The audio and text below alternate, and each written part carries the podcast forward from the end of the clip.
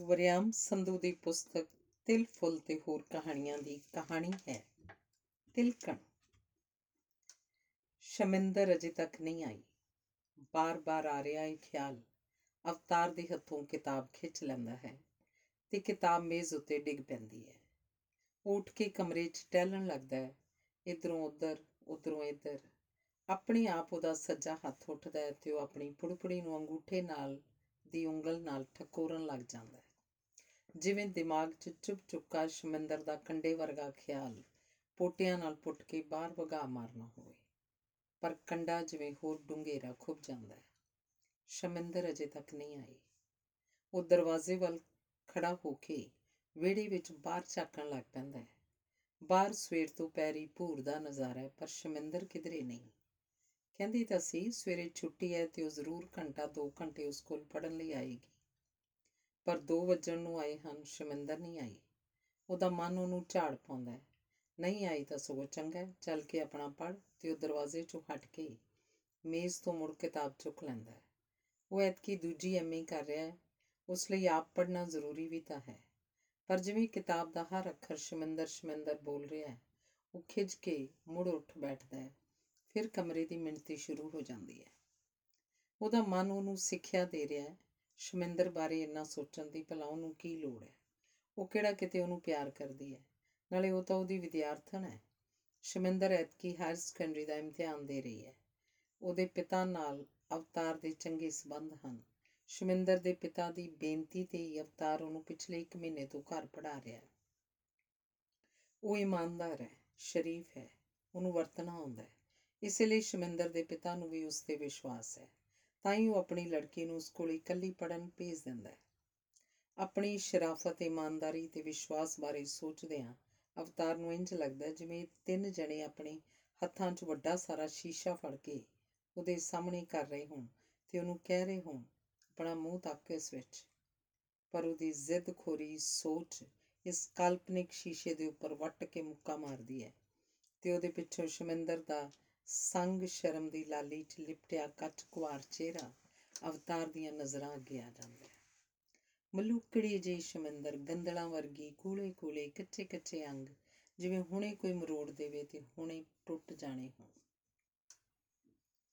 ਉਹਦਾ ਨਿੱਕੀ ਨਿੱਕੀ ਗੱਲ ਤੇ ਸ਼ਰਮਾ ਕੇ ਸਿਰ ਨਿਵਾ ਕੇ ਮੂੰਹ ਲੁਕਾਉਣ ਦੀ ਵਿਅਰਥ ਕੋਸ਼ਿਸ਼ ਕਰਨਾ ਤੇ ਅਵਤਾਰ ਦਾ ਸਰੀਰ ਜਿਵੇਂ ਮੱਗ ਉੱਠਦਾ ਹੈ। ਕਿ ਉਹ ਉਹਨੂੰ ਪਿਆਰ ਨਹੀਂ ਕਰਦੀ? ਪਰ ਉਹਨੂੰ ਨਫ਼ਰਤ ਵੀ ਤਾਂ ਨਹੀਂ ਕਰਦੀ, ਉਹਨੂੰ ਸਧਾਰਨ ਆਦਮੀਆਂ ਵਾਂਗ ਵੀ ਤਾਂ ਨਹੀਂ ਸਮਝਦੀ, ਸਧਾਰਨ ਅਧਿਆਪਕਾਂ ਤੋਂ ਵੱਧ ਉਹਦੀ ਇੱਜ਼ਤ ਕਰਦੀ ਹੈ, ਉਹ ਆਪੇ ਸੋਚੀ ਜਾਂਦਾ ਹੈ। ਸਧਾਰਨ ਆਦਮੀਆਂ ਤੇ ਸਧਾਰਨ ਅਧਿਆਪਕਾਂ ਵਾਲੀ ਇੱਜ਼ਤ ਤੋਂ ਥੋੜਾ ਜਿਹਾ ਉੱਪਰ ਵਾਲਾ ਕੁਝ ਕੁਝ ਜ਼ਰੂਰ ਉਸ ਨਾਲ ਕਰਦੀ ਹੈ।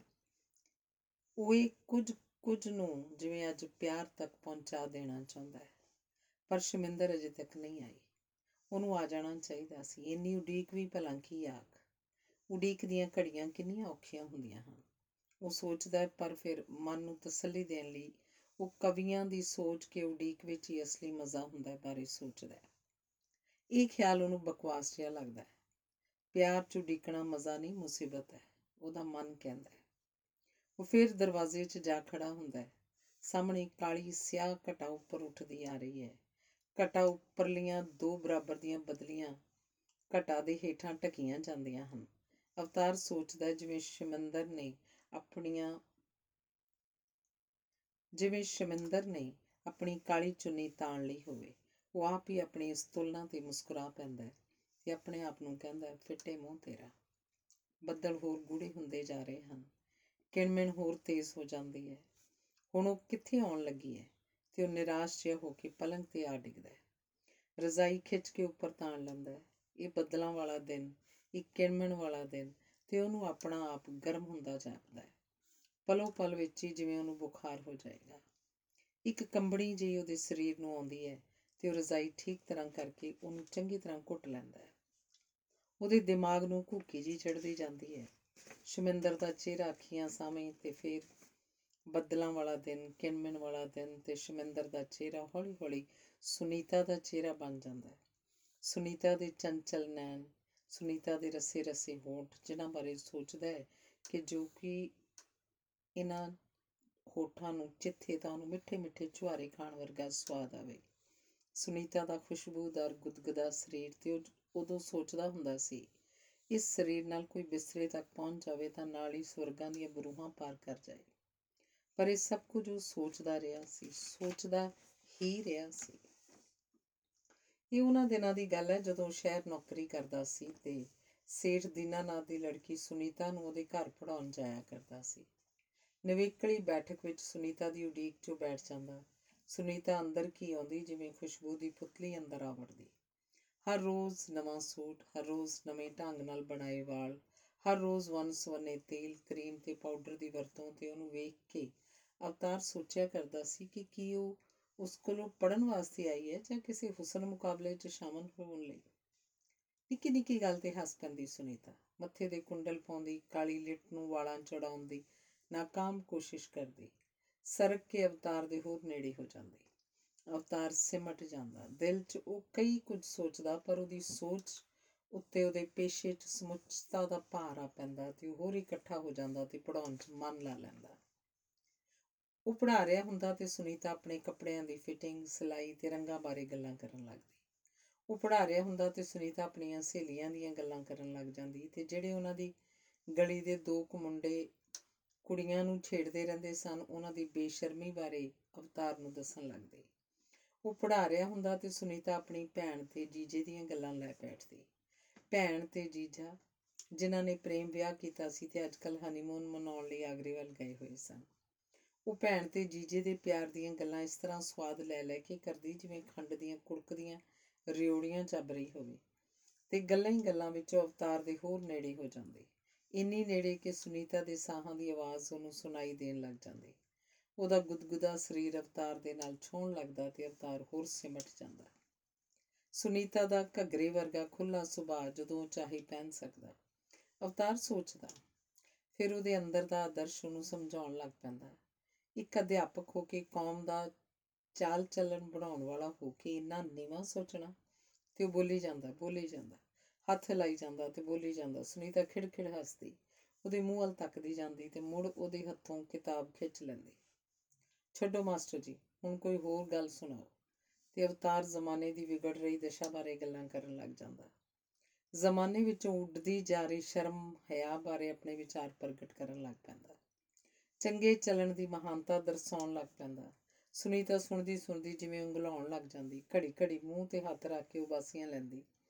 ਉਹ ਆਪਣਾ ਲੈਕਚਰ ਖਤਮ ਕਰਦਾ ਤੇ ਘੜੀ ਵੇਖ ਕੇ ਉੱਠਣੀ ਦੀ, ਉੱਠਣ ਦੀ ਕਰਦਾ। ਹਾਂ ਤੇ ਇਸ ਤਰ੍ਹਾਂ ਦਾ ਹੀ ਉਹ ਦਿਨ ਸੀ, ਬੱਦਲਾਂ ਵਾਲਾ ਦਿਨ ਕਿਣਮੈਣ ਵਾਲਾ ਦਿਨ। ਸਵੇਰ ਤੋਂ ਹੀ ਆਕਾਸ਼ ਤੇ ਬੱਦਲ ਛਾਏ ਸਨ। ਹੱਥ ਵਿੱਚ ਛਤਰੀ ਲੈ ਕੇ ਓਵਰਕੋਟ ਪਹਿਨੀ ਉਹ ਸੁਨੀਤਾ ਹੋਰਾਂ ਦੀ ਬੈਠਕ 'ਚ ਜਾ ਵੜਿਆ। ਸੁਨੀਤਾ ਪਹਿਲਾਂ ਹੀ ਤਿਆਰ ਹੋ ਕੇ ਬੈਠੀ ਸੀ ਤੇ ਕਿਸੇ ਫਿਲਮੀ ਮਾਸਕ ਪੱਤਰ ਦੀਆਂ ਤਸਵੀਰਾਂ ਉੱਤੇ ਨਜ਼ਰ ਗੱਡੀ ਹੋਈ ਸੀ।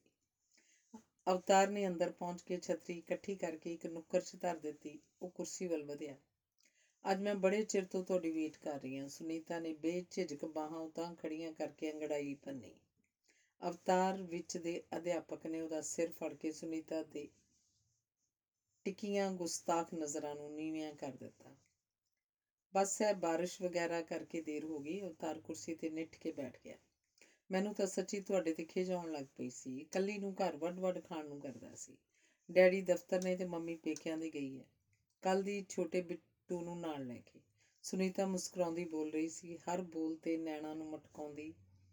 ਅਵਤਾਰ ਨੇ ਤੱਕਿਆ, ਕਜਲੇ ਦੀ ਧਾਰੀ ਅੱਗੇ ਨਾਲੋਂ ਵਧੇਰੇ ਲੰਮੀ ਖਿੱਚੀ ਹੋਈ ਸੀ। ਕੱਪੜਿਆਂ ਦੀ ਚੋਣ ਵੱਲ ਨੂੰ ਵਿਸ਼ੇਸ਼ ਧਿਆਨ ਦਿੱਤਾ ਸੀ। ਅਵਤਾਰ ਨੇ ਸੋਚਿਆ, ਅਜੇ ਤੱਕ ਅਜੇ ਕੁਝ ਦਿਨ ਹੀ ਹੋਏ ਸੁਨੀਤਾ ਨੇ ਉਹਨੂੰ ਪੁੱਛਿਆ ਸੀ, ਭਲਾ ਤੁਹਾਨੂੰ ਕਿਹੜਾ ਕਲਰ ਸਭ ਤੋਂ ਜ਼ਿਆਦਾ ਪਸੰਦ ਹੈ? ਤੇ ਅੱਜ ਉਹ ਉਸੇ ਰੰਗ ਦਾ ਸੂਟ, ਉਹਦੀ ਪਸੰਦ ਦਾ ਸੂਟ ਉਹਨੇ ਪਹਿਨ ਰੱਖਿਆ ਸੀ। ਬਾਹਰ ਮੀਂਹ ਤੇਜ਼ ਹੋ ਰਿਹਾ ਸੀ। ਬੱਦਲਾਂ ਦਾ ਹਨੇਰਾ ਸੰਘਣਾ ਹੁੰਦਾ ਜਾ ਰਿਹਾ ਸੀ। ਅਵਤਾਰ ਨੇ ਅੰਗਰੇਜ਼ੀ ਦੀਆਂ ਕਵਿਤਾਵਾਂ ਦੀ ਪੁਸਤਕ ਮੇਜ਼ ਤੋਂ ਫੜ ਲਈ। ਅੱਜ ਉਹਨੇ ਕੀਟਸ ਪੜਾਉਣਾ ਸੀ। ਕਵਿਤਾ ਪੜਾਉਂਦੇ ਨੂੰ ਸੁਨੀਤਾ ਨੇ ਟੋਕਤਾ, ਅੱਛਾ, ਇੱਕ ਗੱਲ ਗੱਲ ਦੱਸੋ ਮਾਸਟਰ ਜੀ ਅਵਤਾਰ ਉਹਦੇ ਮੂੰਹ ਵੱਲ ਵੇਖਣ ਲੱਗ ਪਿਆ। ਤੁਸੀਂ ਕੀਟਸ ਦੀ ਬਿਲਵਡ ਬਾਰੇ ਕਿਹਦਾ ਸੋਚਦੇ ਹੋ? ਇਹ ਭਲਾ ਕੀ ਸਵਾਲ ਸੀ? ਅਵਤਾਰ ਮਾਨੀ ਮਨ ਚ ਮੁਸਕਰਾਇਆ। ਮੈਂ ਤਾਂ ਅਜਿਹੀ ਔਰਤ ਨੂੰ ਦਿਲੋਂ ਹੇਟ ਕਰਨੀ ਹੈ ਇੱਕ ਪਾਸੇ ਕੋਈ ਵਿਚਾਰਾ ਉਸ ਲਈ ਤਪਦਿਕ ਨਾਲ ਮਰ ਰਿਹਾ ਹੋਵੇ ਤੇ ਦੂਜੇ ਪਾਸੇ ਕਿਸੇ ਨੂੰ ਕੋਈ ਪਰਵਾਹ ਹੀ ਨਾ ਹੋਵੇ। ਅਵਤਾਰ ਡੌਰ ਭੌਰ ਜਿਹਾ ਉਸ ਵੱਲ ਤੱਕੀ ਜਾ ਰਿਹਾ ਸੀ ਕਿ ਸੁਨੀਤਾ ਨੇ ਉਹਦੇ ਹੱਥੋਂ ਕਿਤਾਬ ਖੋ ਕੇ ਮੇਜ਼ ਤੇ ਰੱਖ ਦਿੱਤੀ। ਅੱਜ ਪੜ੍ਹਨਾ ਨਹੀਂ। ਬਸ ਕੋਈ ਮਿੱਠੀ ਜੀ ਬੜੀ ਮਿੱਠੀ ਜੀ ਗੱਲ ਸੁਣਾਓ। ਸਵਾਦ ਆ ਜਾਏ। ਸਵਾਦੀ? ਹਾਂ, ਸਵਾਦੀ। ਬਸ ਤੁਹਾਡੇ ਵਰਗੀ ਸਵਾਦੀ। ਉਹ ਅੱਖਾਂ ਹੀ ਅੱਖਾਂ ਵਿੱਚ ਮੁਸਕਰਾਈ। ਉਹ ਕਿਹੋ ਜਿਹੀਆਂ ਗੱਲਾਂ ਅੱਜ ਕਰ ਰਹੀ ਸੀ? ਅਵਤਾਰ ਉਹਦੇ ਵੱਲ ਤੱਕੀ ਜਾ ਰਿਹਾ ਸੀ। ਅੱਜ ਪਾਲਾ ਕਿਧਰੋਂ ਆਪਣੇ ਆਪਣੇ ਨਾਲ ਲੈ ਪਾਲਾ ਕਿਧਰੋਂ ਆਪਣੇ ਨਾਲ ਲੈ ਆਇਓ ਬੜੀ ਠੰਡ ਹੈ। ਕਿਉਂ ਹੈ ਨਾ? ਉਸ ਦੋਵੇਂ ਬਾਹਾਂ ਉੱਪਰ ਕੁੱਟ ਲਈਆਂ। ਹਾਂ ਹਾਂ, ਠੰਡ ਤਾਂ ਹੈ ਹੀ। ਔਂਤਰੀ ਹਵਾ ਵੀ ਕਿਵੇਂ ਵਗਦੀ ਪਈ ਹੈ? ਠੰਡੀ ਠਾਰ ਜਿਵੇਂ ਕਿਤੇ ਗੜੇ ਪਏ ਹੋਣ। ਉਸ ਉੱਠ ਕੇ ਬਾਰੀਆਂ ਢੋ ਕੇ ਚਟਕਣੀਆਂ ਲਾ ਦਿੱਤੀਆਂ। ਕਮਰੇ 'ਚ ਹਨੇਰਾ ਹੋ ਗਿਆ।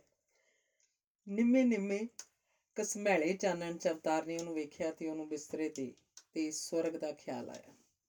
ਪਰ ਉਹਦੀ ਅਕਲ ਨੇ ਉਹਨੂੰ ਹਲੂਣਿਆ। ਬਾਹਰ ਕਣੀਆਂ ਤੇਜ਼, ਹੋਰ ਤੇਜ਼ ਹੋ ਰਹੀਆਂ ਸਨ। ਮੈਂ ਮਰ ਗਈ। ਠੰਡ ਨਾਲ ਤਾਂ ਸਰੀਰ ਨੂੰ ਆਕੜ ਚੜਦੀ ਜਾਂਦੀ ਹੈ। ਕੌਣ ਦੂਸਰੇ ਕਮਰੇ 'ਚ ਜਾਵੇ ਤੇ ਗਰਮ ਸ਼ਾਲ ਲਿਆਵੇ? ਫਿਰ ਸੁਨੀਤਾ ਨੇ ਅਵਤਾਰ ਦੇ ਹੱਥਾਂ ਨੂੰ ਆਪਣੇ ਹੱਥਾਂ 'ਚ ਲੈ ਕੇ ਪੋਲੇ ਜਿਹੇ ਘੁੱਟ ਲਿਆ। ਤੁਹਾਡੇ ਹੱਥ ਕਿੰਨੇ ਨਿੱਘੇ ਹਨ ਅਵਤਾਰ ਜੀ। ਬਾਹਰ ਮੀਂਹ ਦੇ ਜ਼ੋਰਦਾਰ ਛੜਾਕੇ ਪੈਣ ਲੱਗੇ, ਹਨੇਰਾ ਜਿਵੇਂ ਹੋਰ ਵੱਧ ਗਿਆ। ਤੁਹਾਡਾ ਕੋਟ ਕਿੱਡਾ ਸਾਰਾ ਖੁੱਲਾ ਹੈ ਭਾਵੇਂ ਦੋ ਜਣੇ ਪਾ ਲੈਣ। ਅਵਤਾਰ ਨੂੰ ਲੱਗਾ ਜਿਵੇਂ ਉਹ ਬਰਫੀਲੀ, ਤਿਲਕਵੀਂ ਪਹਾੜੀ ਤੇ ਤੁਰ ਰਿਹਾ ਸੀ। ਉਹ ਕਦਮ ਟਿਕਾ ਟਿਕਾ ਕੇ ਧਰ ਰਿਹਾ ਸੀ। ਮਾਸਟਰ ਜੀ, ਤੋਂ ਅਵਤਾਰ ਜੀ ਤੱਕ ਵੱਜਦੇ ਤੇਜ਼ ਹਵਾ ਦੇ ਬੁੱਲੇ ਉਹਦੇ ਕਦਮਾਂ ਨੂੰ ਡੇਗਣ ਦੀ ਕੋਸ਼ਿਸ਼ ਵਿੱਚ ਸਨ, ਪਰ ਉਹ ਸੰਭਲ ਰਿਹਾ ਸੀ। ਠੰਡ ਹੈ ਤਾਂ ਸਹੀ, ਪਰ ਇੰਨੀ ਵੀ ਕਿੱਥੇ ਹੈ ਜਿੰਨੀ ਤੂੰ ਮਹਿਸੂਸ ਕਰਦੀ ਹੈ? ਤੇ ਉਸ ਓਵਰਕੋਟ ਉਤਾਰ ਕੇ ਸੁਨੀਤਾ ਨੂੰ ਫੜਾਇਆ। ਲੈ ਤੂੰ ਇਹਨੂੰ ਉੱਪਰ ਲੈ ਲੈ। ਮੇਰੀ ਗੱਲ ਜਰਸੀ ਹੈ ਤੇ ਆਪ ਉਹ ਕੁਰਸੀ ਦਰਵਾਜ਼ੇ 'ਚ ਖਿੱਚ ਕੇ ਬੈਠ ਗਿਆ ਤੇ ਹੌਲੀ-ਹੌਲੀ ਜ਼ੋਰੀ ਪੈਂਦਾ ਮੀਂਹ ਥੰਮ ਗਿਆ। ਅਵਤਾਰ ਵਾਪਸ ਘਰ ਪਰਤ ਆਇਆ। ਅਗਲੇ ਦਿਨ ਸੁਨੀਤਾ ਦੇ ਪਿਤਾ ਨੇ ਉਹਨੂੰ ਬਾਜ਼ਾਰ ਵਿੱਚ ਹੀ ਕਹਿ ਦਿੱਤਾ, ਮਾਸਟਰ ਜੀ, ਗੁੱਡੀ ਕਹਿੰਦੀ ਹੈ ਕਿ ਮੈਂ ਟਿਊਸ਼ਨ ਤੇ ਪੜ੍ਹਨਾ ਨਹੀਂ। ਮੈਨੂੰ ਤਾਂ ਤੁਹਾਡੀ ਲਿਆਕਤ ਤੇ ਕੋਈ ਸ਼ੰਕਾ ਨਹੀਂ, ਪਰ ਉਹ ਨਿਆਣੀ ਹੈ। ਐਵੇਂ ਕਮਲੀ ਜੀ ਸਵੇਰੇ ਕਹੀ ਜਾਵੇ, ਪਾਪਾ ਜੀ, ਕਵਿਤਾ ਕੋਈ ਪੜ੍ਹਾਈ ਤਦ ਸਕਦਾ ਹੈ ਜਦੋਂ ਲਿਖਣ ਵਾਲੇ ਕਵੀ ਜਿੰਨਾ ਡੀਪ ਜਾਵੇ? ਪਰ ਮਾਸਟਰ ਜੀ ਤਾਂ ਤੇ ਫਿਰ ਦੀਨਾਨਾਥ ਹੋਣ- ਨੇ ਉਹਨੂੰ ਕਿਹਾ, ਤੁਸੀਂ ਹਿਸਾਬ ਕਰਕੇ ਦੱਸ ਦੇਣਾ, ਜਿੰਨੇ ਤੁਹਾਡੇ ਪੈਸੇ ਬਣਦੇ ਹੋਏ ਭਿਜਵਾ ਦੇਵਾਂਗੇ ਤੇ ਅੱਜ ਵੀ ਬੱਦਲਾਂ ਵਾਲਾ ਦਿਨ, ਕਿਣਮਿਣ ਵਾਲਾ ਦਿਨ, ਅਵਤਾਰ ਮਹਿਸੂਸ ਕਰਦਾ ਹੈ ਉਹਨੂੰ ਬੁਖਾਰ ਹੋ ਜਾਏਗਾ। ਸੁਨੀਤਾ ਬਾਰੇ ਸੋਚਦਿਆਂ ਉਹਨੂੰ ਆਪਣੇ ਆਪ ਤੇ ਡਾਢੀ ਸ਼ਰਮ ਆਈ। ਉਹਦਾ ਜੀ ਕਰਦਾ ਹੈ ਕਿ ਉਹ ਆਪਣੇ ਹੱਥਾਂ ਨੂੰ ਦੰਦੀਆਂ ਵੱਢ ਖਾਵੇ। ਫਿਰ ਉਹ ਸੁਨੀਤਾ ਨੂੰ ਛੱਡ ਕੇ ਸ਼ਮਿੰਦਰ ਬਾਰੇ ਸੋਚਣ ਲੱਗ ਪੈਂਦਾ ਹੈ। ਸ਼ਮਿੰਦਰ ਸੁਨੀਤਾ ਵਾਂਗ ਖੁੱਲੇ ਡੁੱਲੇ ਸੁਭਾਅ ਦੀ ਨਹੀਂ, ਪਰ ਫਿਰ ਵੀ ਉਹਦਾ ਮਿੱਠਾ ਮਿੱਠਾ ਪ੍ਰਭਾਵ ਅਵਤਾਰ ਨੂੰ ਲਤਾੜੀ ਜਾਂਦਾ ਹੈ। ਕਿੰਨਾ ਚਿਰ ਉਹ ਸ਼ਮਿੰਦਰ ਨੂੰ ਉਡੀਕਦਾ ਰਿਹਾ ਸੀ ਤੇ ਸ਼ਮਿੰਦਰ ਆਈ ਨਹੀਂ ਸੀ। ਤੇ ਹੁਣ ਉਹ ਨਿਰਾਸ਼ ਹੋ ਕੇ ਲੇਟ ਗਿਆ ਸੀ, ਤਾਂ ਸ਼ਮਿੰਦਰ ਆ ਗਈ ਹੈ। ਕਾਲੇ ਰੰਗ ਦੀ ਚੁੰਨੀ ਉਹਨੇ ਉੱਪਰ ਲਈ ਹੋਈ ਸੀ- ਹੋਈ ਹੈ ਤੇ ਉਹ ਕਾਲੀ ਘਟਾ ਵਾਂਗੀ ਤਣੀ ਹੋਈ ਹੈ। ਭਾਜੀ ਅੱਜ ਬਿਸਤਰੇ ਵਿੱਚ ਹੀ ਇਸ ਵੇਲੇ ਤਾਈਂ ਉਹ ਮੁਸਕਰਾ ਕੇ ਹੱਥ ਜੋੜਦੀ ਹੋਈ ਸਤਿ ਸ਼੍ਰੀ ਅਕਾਲ ਕਹਿੰਦੀ ਹੈ, ਸ਼ਮਿੰਦਰ ਨੂੰ ਵੇਂਦਿਆਂ ਹੀ ਅਵਤਾਰ ਦੇ ਸਰੀਰ ਅੰਦਰ ਜਿਵੇਂ ਬਿਜਲੀ ਦੌੜ ਗਈ ਹੈ, ਉੱਠ ਕੇ ਬੈਠ ਜਾਂਦਾ ਹੈ। ਸਰੀਰ ਕੁਝ ਵੱਲ ਨਹੀਂ ਅੱਜ? ਅੱਛਾ, ਦਵਾਈ ਮੰਗਵਾਉਣੀ ਸੀ ਡਾਕਟਰ ਤੋਂ, ਸਿਹਤ ਦਾ ਖਿਆਲ ਰੱਖਣਾ ਤਾਂ ਬੜਾ ਜ਼ਰੂਰੀ ਹੈ। ਕੁੜੀ ਦਾ ਮੂੰਹ ਚਿੰਤਾ 'ਚ ਅਫਸੋਸਿਆ ਜਾਂਦਾ ਹੈ, ਉਹ ਕਿਤਾਬਾਂ ਮੇਜ਼ ਤੇ ਰੱਖਦੀ ਹੈ। ਠੰਡ ਜੀ ਬੜੀ ਹੈ, ਚਾਹ ਬਣਾ ਕੇ ਪੀਣਾ ਚਾਹੁੰਦਾ ਸਾਂ। ਪਰ ਫਿਰ ਉਹ ਜਾਣਬੁੱਝ ਕੇ ਗੱਲ ਵਿੱਚ ਹੀ ਛੱਡ ਦਿੰਦਾ ਹੈ। ਲਓ, ਚਾਹ ਤਾਂ ਮੈਂ ਸੱਤ ਵਾਰ ਬਣਾ ਦਿੰਨੀ ਆ ਕਹਿ ਕੇ ਸ਼ਮਿੰਦਰ ਸਟੋਵ ਵੱਲ ਵੱਧਦੀ ਹੈ। ਨਹੀਂ ਨਹੀਂ, ਹੁਣ ਤੂੰ ਆ ਗਈ ਹੈ ਤਾਂ ਚਾਹ ਦੀ ਕੀ ਲੋੜ ਹੈ? ਆ ਬੈਠ ਜਾ। ਅਵਤਾਰ ਨੀਮ ਸ਼ਰਾਬੀ ਜਿਹਾ ਲੱਗਦਾ ਹੈ। ਉਹਦੀ ਗੱਲ ਸੁਣ ਕੇ ਸ਼ਮਿੰਦਰ ਉਹਦੇ ਚਿਹਰੇ ਵੱਲ ਡੂੰਘੀ ਨਜ਼ਰ ਨਾਲ ਤੱਕਦੀ ਉਹਦੇ ਨੇੜੇ ਹੁੰਦੀ ਹੈ। ਸਿਰ ਪੀੜ ਡਾਢੀ ਹੁੰਦੀ ਹੈ। ਕਹਿ ਕੇ ਉਹ ਲੇਟ ਜਾਂਦਾ ਹੈ। ਉਹਦਾ ਮਨ ਧੜਕ ਜਾਂਦਾ ਲਿਆਓ, ਮੈਂ ਸਿਰ ਘੁੱਟਦੇ ਹਾਂ। ਸ਼ਮਿੰਦਰ ਉਹਦਾ ਸਿਰ ਘੁੱਟਣ ਲੱਗਦੀ ਹੈ। ਕੰਬਦੇ ਹੱਥਾਂ ਨਾਲ ਅਵਤਾਰ ਉਹਦੇ ਕੋਮਲ ਹੱਥਾਂ ਨੂੰ ਮੱਥੇ ਤੇ ਹੀ ਘੁੱਟ ਲੈਂਦਾ ਹੈ। ਸ਼ਮਿੰਦਰ ਦਾ ਸਾਰੇ ਦਾ ਸਾਰਾ ਸਰੀਰ ਥਰ-ਥਰ ਆ ਜਾਂਦਾ ਹੈ। ਦੂਜੇ ਪਲ ਉਹਦੀਆਂ ਕੂਲੀਆਂ ਲੰਮੀਆਂ ਉਂਗਲਾਂ ਨੂੰ ਅਵਤਾਰ ਆਪਣੇ ਹੋਠਾਂ ਤੇ ਰੱਖ ਲੈਂਦਾ ਹੈ। ਸ਼ਮਿੰਦਰ ਇੱਕ ਝਟਕੇ ਨਾਲ ਉਹਦੇ ਹੱਥੋਂ ਆਪਣਾ ਹੱਥ ਖਿੱਚ ਲੈਂਦੀ ਹੈ।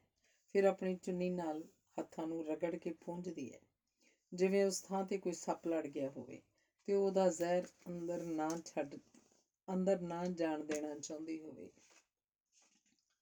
ਅਵਤਾਰ ਉੱਠ ਕੇ ਬੈਠ ਜਾਂਦਾ ਹੈ। ਉਹ ਸ਼ਮਿੰਦਰ ਜੀ ਦੇ ਚਿਹਰੇ ਤੋਂ ਆਪਣੇ ਕਰਮ ਦਾ ਪ੍ਰਤੀਕਰਮ ਜਾਣਨਾ ਚਾਹੁੰਦਾ ਹੈ। ਸ਼ਮਿੰਦਰ ਦੇ ਚਿਹਰੇ ਤੇ ਡਰ ਤੇ ਚਿੰਨ੍ਹ ਸਪਸ਼ਟ ਵਿਖਾਈ ਦੇ ਰਹੇ ਹਨ, ਜਿਨ੍ਹਾਂ 'ਚ ਕਿਰਨਾਂ ਦੀ ਭਾਵ ਵੀ ਪ੍ਰਤੱਖ ਹੈ। ਤੁਸੀਂ ਮੇਰੇ ਮਾਸਟਰ ਉਸ ਤੇ ਇੱਕ ਸਵਾਲ ਨੇ, ਜਿਵੇਂ ਹਜ਼ਾਰਾਂ ਸੂਏ ਅਵਤਾਰ ਦੀ ਸੋਚ 'ਚ ਚੁੱਭ ਦਿੱਤੇ ਹੋਣ। ਹੂੰ, ਅਵਤਾਰ ਦੀ ਜਿਵੇਂ ਸੁਰਤ ਉੱਡਦੀ ਜਾ ਰਹੀ ਹੈ। ਉਹਦੇ ਚਿਹਰੇ ਦਾ ਰੰਗ ਪੀਲਾ ਪੈਂਦਾ ਜਾ ਰਿਹਾ ਹੈ। ਇਹ ਫਿਰ ਮਾਸਟਰਾਂ ਵਾਲਾ ਕੰਮ ਕਰਨ ਲੱਗੇ ਹੋ। ਸ਼ਮਿੰਦਰ ਆਪੇ ਭਰੀ ਪੀਤੀ ਚੁੱਪ ਕਰ ਜਾਂਦੀ ਹੈ। ਠੰਡ ਵਿੱਚ ਵੀ ਅਵਤਾਰ ਨੂੰ ਲੱਗਦਾ ਹੈ ਜਿਵੇਂ ਮੁੜਕੋ ਮੁੜਕੀ ਹੋ ਗਿਆ ਹੈ। ਉਹਦੇ ਹੇਠਾਂ ਜ਼ਮੀਨ ਘੁੰਮ ਰਹੀ ਹੈ ਤੇ ਉਹ ਧਰਤੀ ਤੇ ਮੂੰਹ ਦੇ ਮੂੰਹ ਡਿੱਗਾ ਪਿਆ ਹੈ। ਧੰਨਵਾਦ।